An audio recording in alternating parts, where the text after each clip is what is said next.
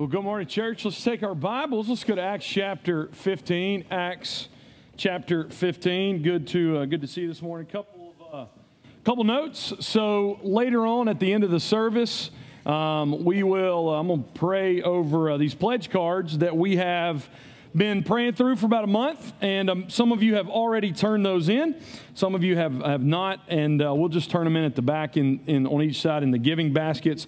But I just kind of want us to, to pray about that at the end of the service, and uh, so thankful for our next point team and the direction that they're uh, they're helping us point to, to follow the Lord, and over the next year.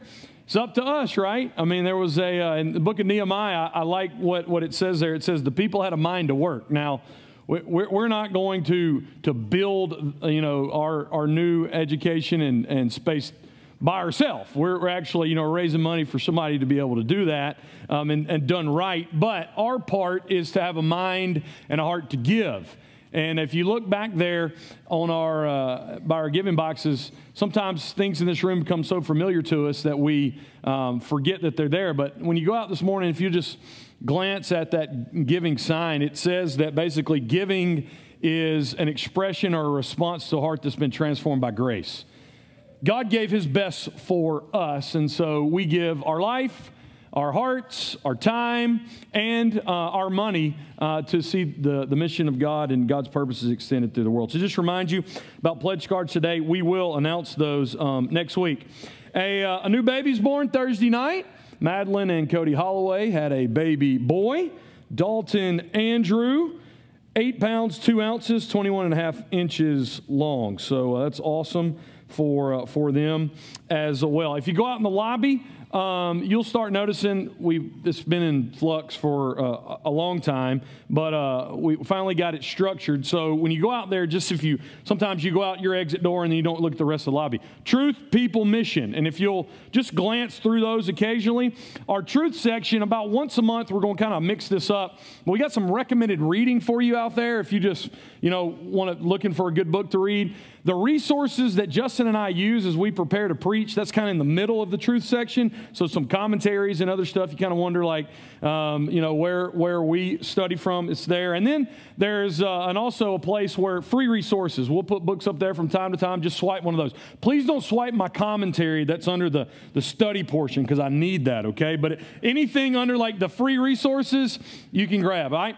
People section is we have different announcements throughout the church. We'll have that. Small groups, you still got opportunities to jump in a small group anytime this semester. They're there. And then, little addition on the mission side, there's just kind of been like a bare wall there. On, on the actual map, there's, there's these magnets. There's six magnets right there, and that's different places in the U.S. and in the world where we are financially and prayerfully invested to see God's gospel go to the nations. Praise God. I, I, I, put it up this week, um, took a picture of it, sent it to Daniel just to make sure that my football non creative mind that it looked okay. And um, I just I got back to the office and I was like, dude, let's pray that God just like fills that thing up. That over the coming years, that we just see our church being able to invest in um, the nations. Acts chapter 15. We are the next three weeks going to be in Acts chapter 15. And I want you to think of this. Uh, there's 28 chapters in the book of Acts. And I want you to think of this chapter as a hinge chapter. This is where, literally, this is the first chapter of the second half of Acts. And the way that Luke has been writing the book, laying out the book, this is a crazy important chapter. Like, for instance, this is the last time in the book of Acts that we hear about Peter. Up to this place there, up to this chapter, there's like 54 references to Peter involved in 14 different stories. The 55th reference to Peter in Acts 15, the 15th story that Peter's involved in, and then guess what? He's not mentioned again. He's only mentioned twice in the book of Galatians and then his epistles, and that's it for Peter. The hinge starts being moved from Jerusalem and the mission to the Jews, and Luke starts focusing his attention on Paul's ministry and the gospel to the Gentiles. So, this is a huge chapter for a lot of reasons, but it's a big chapter because the church faces another crisis. And the crisis culminates in the Jerusalem Council. And that's the title of the message today the Jerusalem Council, part one. Now, keep in mind, again, if you were here last week, Justin did an incredible thing. He went through the first 14 chapters and got you out by lunch. Somebody's roast beef may have been a little warm or a little too warm, but good job, Justin. 14 chapters he walked us through. Do you remember the one word up to this point that characterized Acts? The reason that Luke wrote it to Theophilus. You remember that word last week? Certainty. Awesome. Certainty. And so Justin walked us through our arrows in the book of Acts. We are certain that Jesus went up. Amen? He's ascended, he's Lord of all. We are certain that the Holy Spirit came down and he lives in every born again believer. And we are certain, sometimes we forget or we get scared, but we need to be reminded that we are sent to the world because Jesus builds his church through the church. Now, today, the church is facing something that was uncertain and it had to be trying to create a word here certainized it had to be nailed down they had to affirm something so that they would be certain of it going forward this week we're going to look at the first half of, of the jerusalem council next week we're going to look at what happened right after the jerusalem council and then in two weeks justin is going to take the end of acts chapter 15. Let's read the text together. Let's read the first 18 verses, and then we will walk through God's word from there. But some men came down from Judea and we were teaching the brothers, quote, unless you are circumcised according to the custom of Moses, underline this word, you cannot be saved. That's a strong word, isn't it? You cannot be saved. And after Paul and Barnabas had no small dis- dissension, and debate with them. Paul and Barnabas and some of the others were appointed to go up to Jerusalem to the apostles and the elders about this question. So, being sent on their way by the church, they passed through both Phoenicia and Samaria, describing in, de- in detail the conversion of the Gentiles, and brought great joy to all the brothers. When they came to Jerusalem, they were welcomed by the church and the apostles and the elders, and they declared all that God had done with them. But some believers who belonged to the party of the Pharisees rose up and said, It is necessary to circumcise them, that's the Gentiles, and to order them to keep the law of Moses. The apostles and the elders were gathered together to consider this matter. And after there had been much debate, Peter stood up and said to them, Brothers, you know that in the early days God made a choice among you that by my mouth the Gentiles should hear the word of the gospel and believe. And God, who knows the heart, bore witness to them by giving them the Holy Spirit, just as He did to us. And He made no distinction between us and them, having cleansed their hearts by faith. Now, therefore, why are you putting God to the test by placing a yoke on the neck of the disciples that neither our fathers nor we have been able to bear? But we believe that we will be saved through the grace of the Lord Jesus, just as they will. And all the assembly fell silent as they listened to Barnabas and Paul as they related what signs and wonders God had done through them among the Gentiles. After they finished speaking, James replied, Brothers, listen to me. Simeon has related how God first visited the Gentiles to take from them a people for his name. And with this, the words of the prophets agree, just as it is written, After this I will return, and I will rebuild the tent of David that has fallen. I will rebuild its ruins, and I will restore it. And the remnant of mankind may seek the Lord. And all the Gentiles who are called by my name, says the Lord, who makes these things known from of old. This is God's word. Amen. Lord, we pray that you would help us to understand the Word of God. Help me to be faithful to teach it this morning. And uh, Lord, even teach me as I'm teaching. Bring truths to our heart. Unite us around your truth. May we be certain in how we are saved. And we ask this in Jesus' name. Amen. Where we left off in the book of Acts, the last message that we had from a passage in the book of Acts back in May is when Barnabas and Paul come back from their first missionary journey. Now, I had to do it. I got a map, so I got a laser pointer. Here we go. All right, throw the map up if you would, Kendi. Let's just refresh ourselves. So here's the church at Jerusalem, and really what? Through the first 10 chapters of Acts, the church expands northward. Now we know the Ethiopian eunuch, he went southward into Africa, but primarily it's focused on Jerusalem out. Now in Acts 11, what do we find? The church at Antioch in Syria. In Acts 13 and 14, Paul and Barnabas, where did they go? They went to Cyprus. And then you remember through several weeks, we walked through these initial churches in Galatia Antioch, Iconium, Lystra, Derbe. And then you remember Paul and Barnabas could have said, hey, let's take the shortcut home. And what did they do? They went back through all the churches to raise up elders, to baptize, to strengthen those churches. So now, at the end of 14, they're back here in Antioch of uh, Syria. Now, what's going on between Acts 4, end of Acts 14 and Acts 15? Normal life. When you read the book of Acts, there's sometimes where you just need to go, they ate breakfast. They went to work. They I don't know what kind of diapers they had, but something got changed. They went to the market. They had headaches. They got sick. They went to sleep. Because when you read the book of Acts, sometimes you can just be like, ba da da da da da da, and you just like the whole thing's over in three minutes. Wow, my life's not like that. This is a period of just normality in the life of the church. Can I just tell you that the great gains of the Christian life are not necessarily made in the moments that are emotionally filled and spiritually heavy, but oftentimes you don't realize that you're growing when life is just, yeah, normal. There's nothing in the clouds, there's no lights and smoke, but it's just daily faithfulness, daily obedience. Just, Lord, I don't know where I am, but I'm trying. And the pause here is for that reason. I mean, I guess Luke could have written 28 chapters about they woke up, they ate breakfast, and they went to sleep, and it was a normal day. But you're covering a lot of ground here.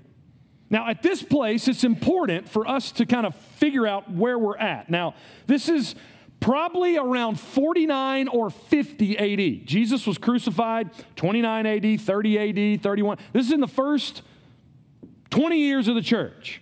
And something happens in chapter 15, verse 1. Now, notice some men came down from Judea. Map one more time, please. Notice it says they came down from Judea. Well, they're going north, elevation, y'all, Ge- geography, remember that. So it says here that some men go from Jerusalem down to Antioch. Now, these would be people um, that we'll call Judaizers. Okay, I'll define that term in just a minute. These are people, and we find out later in the chapter that the church at Jerusalem doesn't consider these people to really be brothers because they don't call them brothers. James actually calls them later on, he calls them some men. And so some people come from Jerusalem, and when they get to Antioch, I'm, I'm just thinking here why they would begin to gain, you know, a, a hearing, and they start maybe dropping names Jerusalem. Here we are. And they start teaching something. And notice what they start teaching in verse 1. Unless you are circumcised according to the custom of Moses, you cannot be saved. And what we find in the book of Acts, after a kind of just season of peace and calmness and just normality, check this out, y'all. There's another crisis. And that's what I want you to see first in the text this morning. The next crisis for the church. Now, if we go back through the book of Acts, we've had some crises, hadn't we? Think about chapter one. Jesus is gone. We're going to lock the doors. We're scared of the Jews, right? And then, and then um, they, they pray, and then the Holy Spirit comes. Everything's good. Then they start preaching the gospel, and they get put in jail like two or three times. And then everything's good. And the Lord's working. And then what happens? Stephen gets arrested, he gets put on trial, and he gets executed. And there's persecution and then the gospel starts spreading, and we start getting some, some, uh, some tread in Samaria, and an Ethiopian eunuch gets saved. And then guess what? God saves the Gentiles, and that creates another crisis, right? Like, Peter, you went in and you ate in, you ate with uncircumcised people. And then they figure that one out. And then back to Jerusalem, Peter gets arrested, and James, the brother of John, gets killed. And then Peter gets rescued, and then everything's great. And then Paul and Barnabas go out, and what happens in different places? They get persecution. In Lystra, Paul almost dies. And then we get to chapter 14, everything's good. Time for another crisis, right? why, why is that important for us to see? There will always be crises for the church. Why? Can we just blame the devil first? Let's just get that out of the way, okay? Satan is at work. He's at work trying to stop Jesus from building his church. He is spawning off every type of different false teaching in the world. But the fact of the matter is, there will also be crises in the church because you and I aren't totally sanctified yet. We, we value the high, we, we value the uh, yes and drama. Hey, just because there's drama on TV and the culture doesn't mean we got to have it in the church, okay? Amen? Um, but there's going to be it. We preach through 1 Corinthians. I mean, just, it's just wild. It's just why we prize drama, not sure the, the wrong type. But there's another crisis here, and crises are inevitable as we go on to glory because we are in a battle. There are people all around us that hang in the balance of eternity. But this isn't some dualism, some good versus evil, just where the sides are even. This is the cosmic king of the universe who has all power, who some little fallen angel has mounted a rebellion and he has influence and his hooks everywhere. But check this out he will lose. Jesus will win. But because of the battle, there's crises. Now, I want you to see why this is so big a deal and why this crisis is so big. First, because this crisis was about the core of the gospel. The claim here, unless you are circumcised according to the customs of Moses, you cannot be saved. Somebody comes from Jerusalem, some people come from Jerusalem, and they think that they are proclaiming some type of salvation. Now, I would say when you see the word at the end of verse 1, notice saved, okay? Greek sozo. When we think saved, what do we think as Christians? Heaven, hell, atonement, deliverance, justification. Because these guys probably aren't Christians, they're talking more about like messianic salvation the, the, the, salvation of Israel from God's historic purposes. So, so don't see that and immediately think like a, an evangelical, like this is heaven, hell, sins forgiven. If I die, where will I be? Like that's not what's going on. What they do is they basically come up and they say, You are not going to be involved in anything salvific God does unless you get circumcised. And so for the church that believes in the Messiah, who is preaching the Messiah, they start hearing. Now, these is in Antioch, so these are Gentiles. Hey, unless we get circumcised, we're not going to be included in God's salvation activity? What? And so, what's at stake here is the core of the gospel. What saves? Does God completely save us? Do we completely save ourselves? Is there some mixture in between? What does God contribute? What do we contribute? All those are possibilities and what's being said here. But notice the, how emphatic these guys were. Unless and you cannot. they put something on the claims of God's salvific work that mandated adherence to what they said. And if it didn't happen, guess what? You're not going to get saved. Now, what is a Judaizer? Judaizers were Jews that basically said faith in God plus something, or something plus faith in God. So faith alone wasn't enough. Well, for these Christians that were taught that they were supposed to believe in what Jesus had done, this is a disturbing teaching. Because in a Gentile world, they're trying to ask do I need to be completely Jewish? Can I continue to roll along with my life as I want? Do I have to be half Jewish? What, what's going on? And so these false teachers come up and they start teaching this. Now, it would do you very good over the next three weeks to maybe like read through the book of Galatians as we walk through Acts 15. And the reason for that is Paul basically just like throws haymakers at the Judaizers in the book of Galatians. Now let's bring it to our day and just apply it for a minute. A false gospel, a Judaizer today says you can be saved if you believe in Jesus and do something else. Or, this is the deceptive one for people like us. You be the best you can be, you do the best you can do, and guess what? You just kind of add Jesus on it and everything's okay. Both of those are false gospels. Both of them are. Because what is said here is unless you do something, unless you do this physical activity, unless you do this physical ritual, you cannot be saved. There's no hope for you.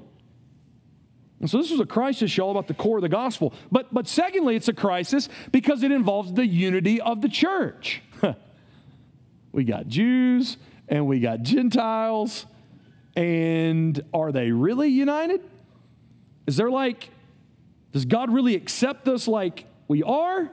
Or do we have to now, at 38 years old, or 28 years old, or 48 years old, have physically to happen to us what happened to all them at eight years old, or at eight days old? And you see what's happening here. The unity of the church is at stake because are we really one? Or does God really like you a little more because you're of the tribe of Benjamin and I'm of the tribe of Greece. Does God show favorites? Does God value you more than he values me? Well, well, well, you know what? I got I got things that I've done as a Gentile that aren't bad. Hey, Jews, y'all should do this. And guess what? We get back to drama. Yeah, yeah, there we go. So this is was disrupting the unity of the church, but it was also, check this out, it was a crisis about the mission of the church. I wrote this down in my Bible when I read this. Is this, you cannot be saved unless you are circumcised according to the custom of Moses. Is this what Jesus commanded the church to say? Is this what Jesus commanded the church to do? Is this what Jesus commanded to go out and make the circumcised of all nations? Did he say that? Did he say it? Uh, no. Uh, go and make disciples of all nations, circumcising them in the name of the Father and the Son. That'd be interesting, wouldn't it? It's not what he said. So check this out. The crisis here is what do we believe? What do we unite around so that we can know what we are to proclaim? You ever met somebody they didn't know the gospel, they just know a bunch of rules? And if you're going to come to Jesus, you might as well go get all your tattoos magically erased. You better cut your hair. You better do this. You better read this certain translation of the Bible. You, you can't listen to this music anymore. And unless you do those things, you cannot be saved. And what happens is, isn't this interesting? We find ourselves in the first century in the deep south imposing rules on people that Jesus never did. I knew he'd get quiet there. It's a crisis. It's a crisis. Notice this, y'all. I was listening to a man preach through this passage this week. Great point he made. If Satan cannot get us on going out and living up and enjoying our flesh and the pleasures of this world, he may attack us from a legalistic angle. If he can't get us to go in one ditch, guess what? He may get us to go in another ditch. And that the gospel to us doesn't become the free grace of God, it becomes the rules that we keep in order to keep us right with God. If Satan can't get us one way, he may come at us another. And this threatened the life of the church at Antioch. Now, what's amazing to me, and I think it points to all of us, is how these people even got a hearing. right? Like, how come the first day these people didn't show up? Like some random dude in I'd be like, hey, dude, this bogus, deuces, see you later. Like, no, nah, that's not what Paul and Barnabas taught us. That's not what our elders taught us. If you go back to, if you remember in, in chapter 13, that's not what Simeon, who's called Niger, taught us. That's not what Lucius of Cyrene taught us. That's not what Manaen, a lifelong friend of Herod the Tetrarch. How is it? that false teachers oftentimes get the ear sometimes of an unsuspecting sheep. We better watch out.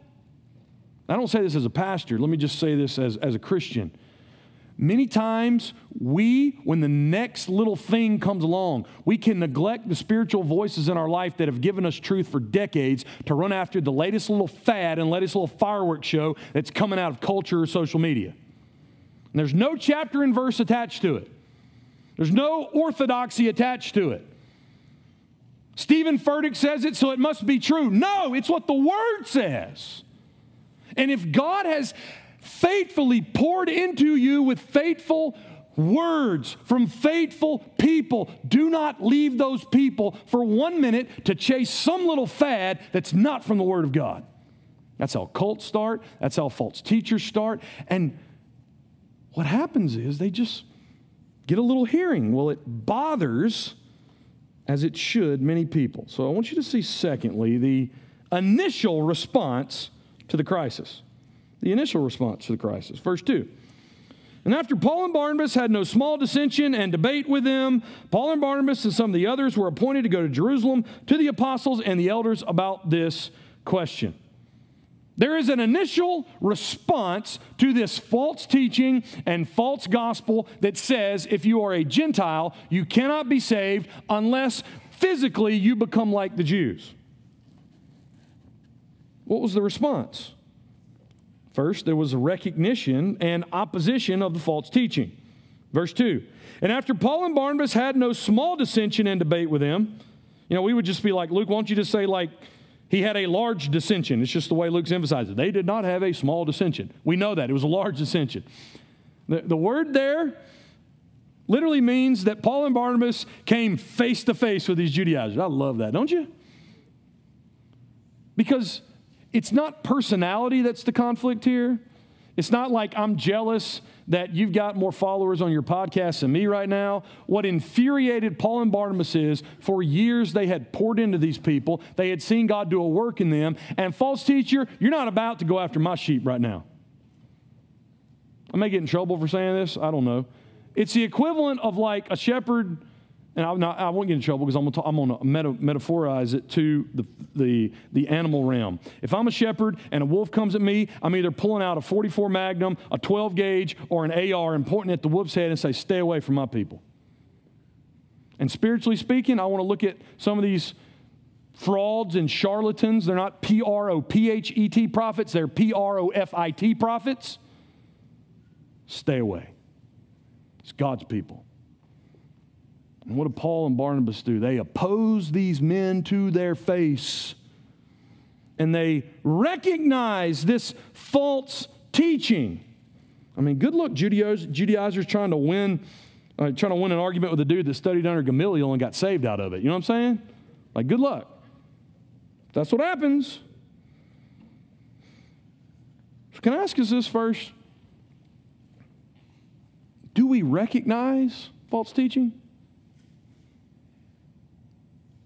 Do we recognize false teaching where we could oppose it?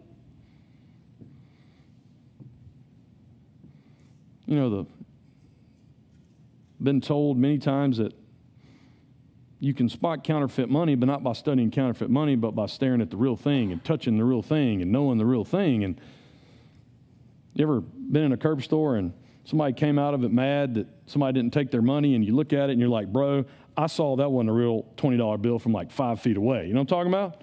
Like Andrew Jackson's face is this big or this big, you know what I'm talking about? I just know that his face is supposed to be a certain size. I, I should say maybe not Andrew Jackson for me. I'm more familiar with George Washington. You know what I'm talking about? There we go. Maybe even the quarter. You know what I'm talking about? I didn't bring up Benjamin Franklin on purpose. Anyway, we, we, we learn the faults by knowing the true.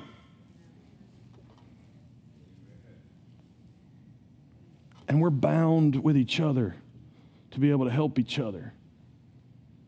If you find somebody listening to something that's not of the scriptures, please, please, please, lovingly, hey brother, let's talk about that. Sister, let's let's talk about that.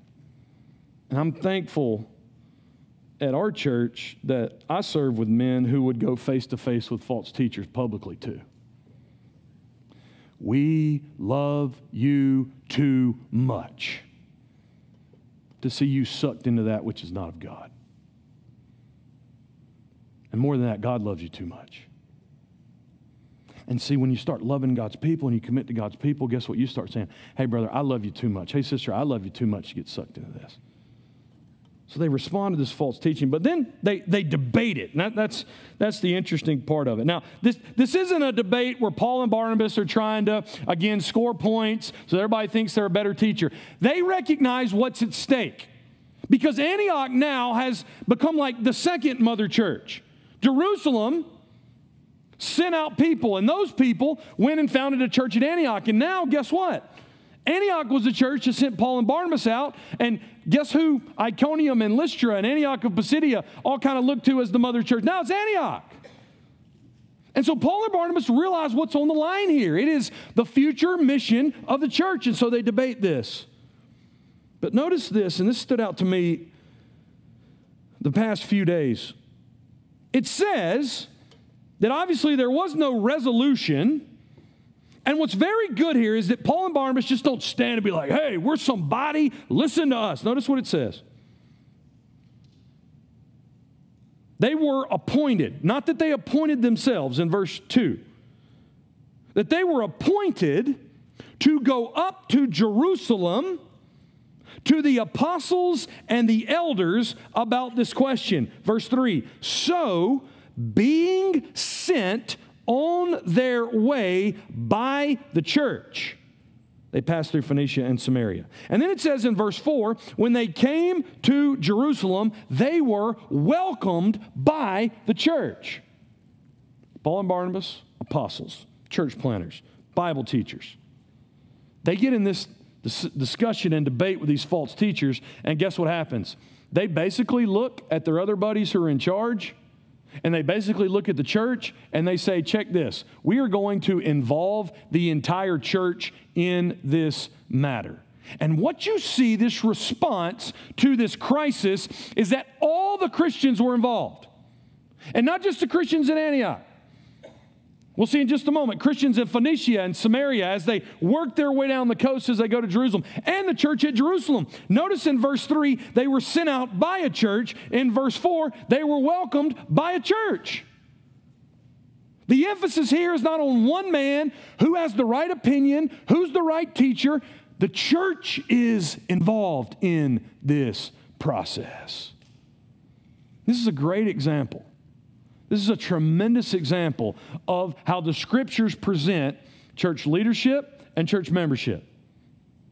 Notice Paul and Barnabas are appointed. They don't appoint themselves. Passive verb here. They receive appointment. How did that work? Probably the other guys, and if there's been more that have been named since chapter 13, probably Simeon and Lucius and Manaen and other men brought before the church and said, Hey, this is how we're going to settle this. Let's send Paul and Barnabas to Jerusalem, where Peter is, where James is, where the other apostles are. And the church is like, Yeah, let's do that.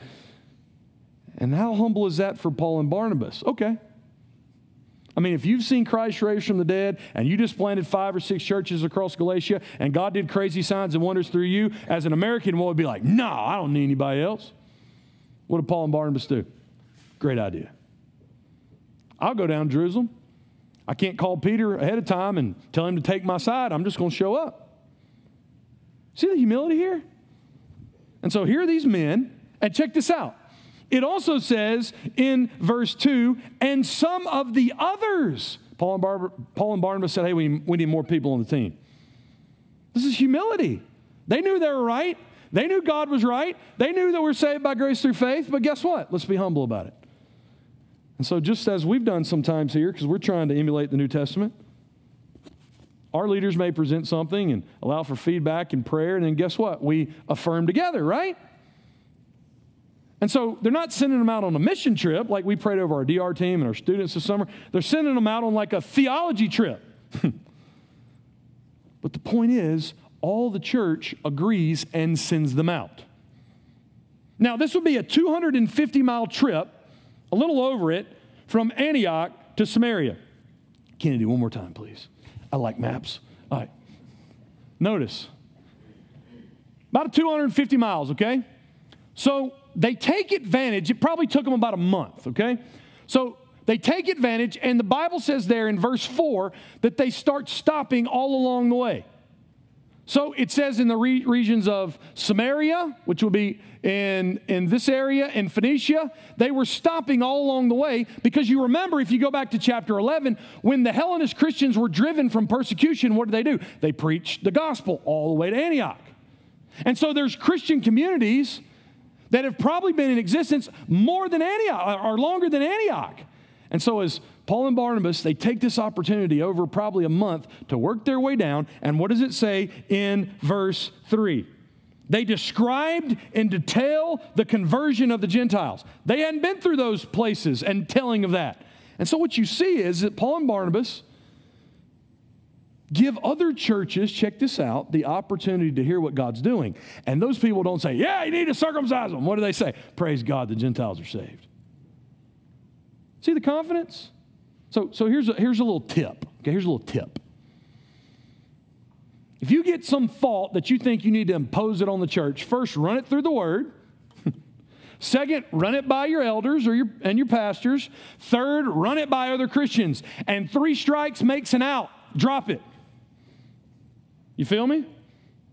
But, but, but, but God said, well, He already said, and He's given people in your life to shepherd you, and they know God's word too. And then there's other Christians who have the same spirit of you. And if everybody's like, hey, God didn't say that, that was indigestion. God didn't say that, that was acid reflux. God didn't say that, that was Taco Bell. Check this out.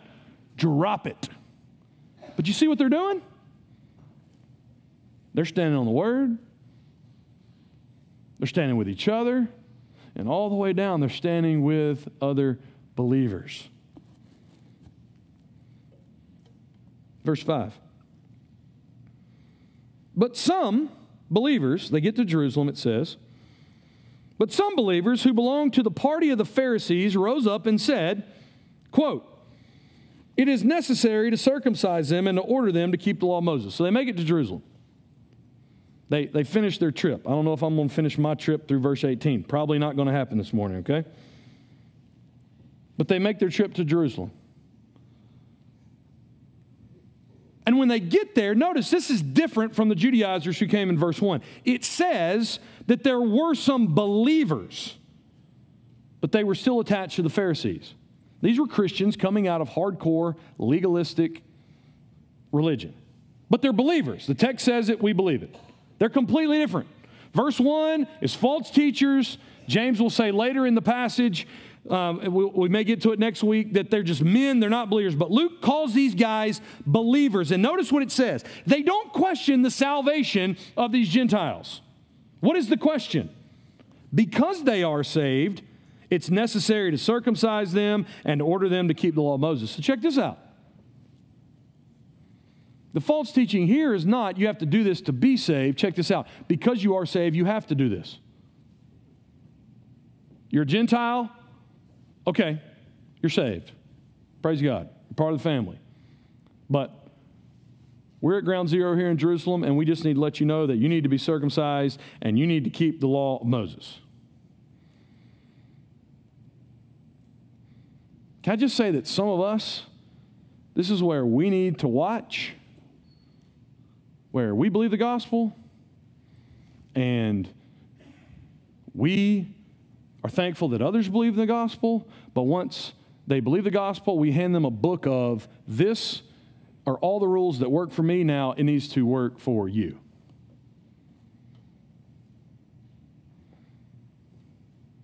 Our churches in the Pine Belt and the Bible Belt reek of this. Why is it that we think that we are saved by grace and then we turn around and we are sanctified by law and rules? Now, I know why some of us do it. Some of us come out of a, a lifestyle that wasn't like privately wicked, it was like openly wicked. And check this out when you share your testimony, please always talk about more than of what Jesus did for you than what sin did to you. You ever heard somebody tells their testimony 50 minutes? They talk about they can name like every person they ever met in any like uncouth establishment, right? And then at the end, Jesus saved me. Well, dude, I wanted to hear about that. I'm talking about? Praise God, He brought you out of the, the miry clay. Praise God. But check this out. Sometimes we who are brought out of that type of lifestyle, we don't ever want to go back to it. And so, guess what we do? We cut off every avenue of our life that could even potentially cause us to even be remotely around that. And then we impose that on everybody else. And guess what that becomes? Legalism. It's like my dad. He's at Highland Church this morning, so I'll tell him later on I use him as an example.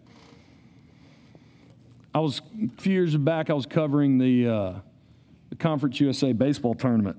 And uh, we were talking. He was talking baseball, and Southern Miss was in it. And he said, Where are you going to eat tonight? I said, I don't know. And I said, I heard the Beau Rivage has a good buffet. I may go over there. Oh, don't go in that casino. Don't do that. And I didn't eat at the Beau Rivage. And, you know, we can have a conversation about that later on. Well, Dad, why, why can't I eat at the casino? I was like, This is the man who has going to watch the Kentucky Derby on his bucket list. Right? I love my dad. I'm thankful he yells into my life and prays for me and speaks into my life. But if we aren't careful, guess what?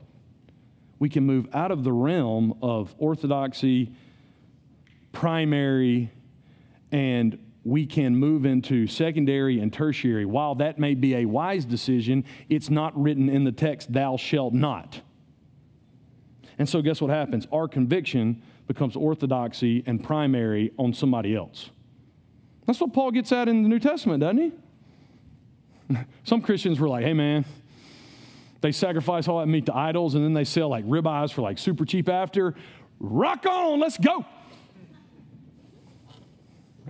And somebody else was like, You ate meat sacrificed to idols? And they were probably saying that because they came out of an idolatrous background. And so, what's the answer? The answer is if it's my conviction, guess what? I'm going to honor the conviction that I have before the Lord. But I'm not going to insert it into the Bible, put a chapter and verse by it, and then say every Christian for all time has to follow it, and if they don't, they're less spiritual than me. At the same time, I'm going to listen to other brothers and sisters who have conviction about certain things so that if, if, if my heart needs to, needs to be sharpened, that maybe I've been overlooking something, maybe I am by my actions putting myself in unwise places or unwise positions, or guess what? I, I can learn from them. But I'm not going to dump on other people what Jesus has not dumped on, not, not given me to obey. Does that make sense? And guess by saying all that, I just created like tons of gray areas. You have the Spirit of God and you have the Word of God, and you have the people of God. And that's why you need to live in community. That makes sense? I'm not trying to create confusion. But I don't want us to be saying it is necessary for these new believers to do all of these things. Now, what is necessary? Live in the Word, Spend time with God in prayer. If the text says it, we obey it. The scripture lays out specific areas to obey, we do that. All those one another commands. That's see, that's the thing. Like you don't have to try to figure it out on your own. Like you can bounce thoughts off with God's people. That's like that's why we have small groups. That's why you got people in your life. Like, we're never meant just to say, well, I came to the conclusion by myself on the deer stand one day, it needs to be for everybody. No, like, like flesh stuff out. There's still stuff like I ask people questions about all the time. Seems like the more that I learn, the more I don't know. The key here is it is necessary. Can I give you just a little tidbit? Justin and I were laughing about this this week. I think Daniel was in on this conversation too. This Jerusalem Council goes down. And then in chapter 16, it says, and Paul took Timothy and circumcised him. It's just like, I just thought we worked through that. You know what? It was necessary for Timothy to be a good witness to Jews. But Paul wasn't inserting something on someone all time. Does that make sense? So, this issue here doesn't need to be imposed on all the Gentiles. It's not necessary to circumcise him. It's not necessary in order to keep the law of Moses. I'm going to have to land the plane here. It's a good thing we preached passage by passage. We, we're preaching psalm by psalm. to You guys who just started showing up to Crosspointe, sometimes we have to end the message early because there's no way we're going to deal with it. So next week we'll just pick back up where we left off. Amen? So we're like, good, he's done. All right, let me, let me, let me end this way. Let me, let me, let me land this way.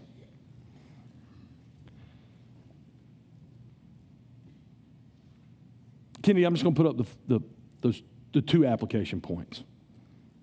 Let, let's apply it this way. First,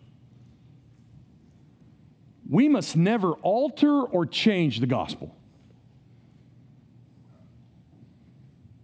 The facts of the gospel, the call of the gospel, the commands of the gospel, it's not our place to change it.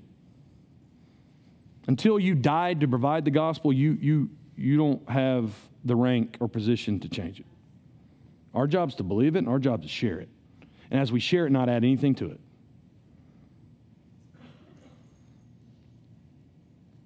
Secondly, we must not impose on others what God does not impose on us. Can I encourage some of you this morning? God, God cleans his fish after he catches them.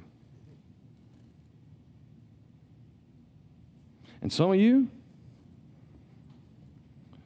the goal in life is not to get your neighbor morally clean so that they make you feel better while you're around them. Your job is to get in the ditch of sanctification with them to see them born again and through struggle and pain and weakness and tears and fight and time and love, you see the, the character of Jesus Christ produced in them. It doesn't work by saying, hey, here's a little rule book. Sometimes it's like, dude, I don't know what that verse means. Give me like three days, I'll get back with you. Or, hey, man, that's super obvious. Like, you need to do that.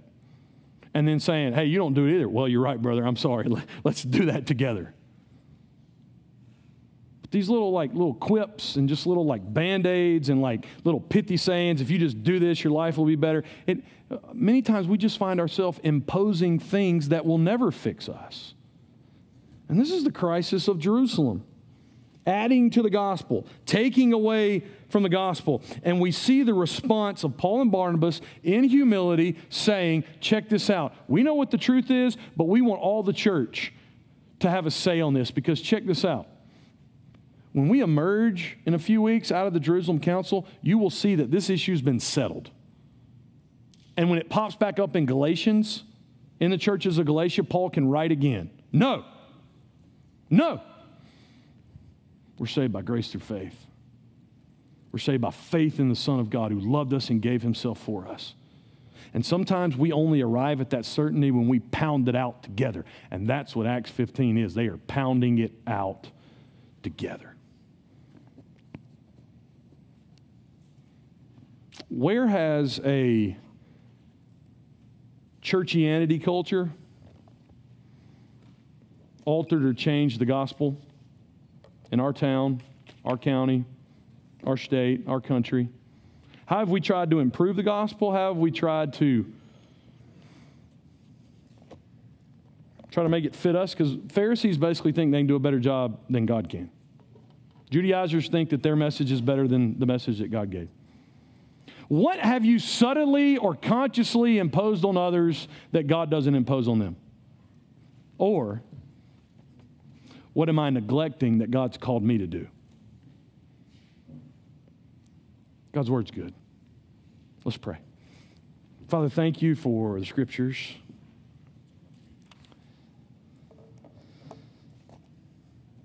Thank you that we can just open up the text and look at it, and we have the freedom, Lord, to pick it back up next week and help us to wrestle through things like the early church did. God, I pray for the humility of Barnabas and Paul, for all of us. God, I pray for the boldness of Barnabas and Paul. I pray for, in one way, uh, uh, we'll be unmoved on what I know the gospel to be. On the other hand, a, com- a compassion and almost a, a patience to see, Lord, you confirm and affirm your word.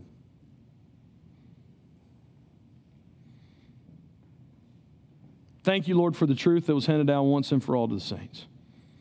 And thank you that we can never be saved by our own works. It's not enough. We thank you for Jesus and what he's done for us. God, thank you for your church in Jerusalem, in Phoenicia, and Samaria, and Antioch, and Galatia, in Mississippi, and everywhere in between. Lord, take your word. Please work it in our hearts. Lord, protect us from false teaching. God, protect us from a popular religious message that is not in line with the scriptures.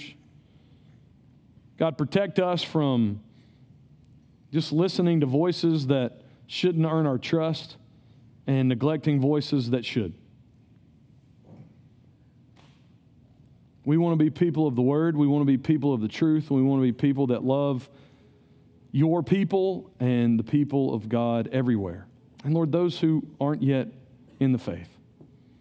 So we pray you would work your word in our hearts. Let's stand together. We're going to sing All Hail King Jesus. As we think through God's truth and God's word, maybe you need to pray this morning. I'll be at the back if you need to talk. We have other people in this room that can counsel with you. Aren't you thankful not just for a, the truth worth being certain over, but a king who the truth comes from, who rules and reigns over all? Let's worship him together. Daniel, lead us.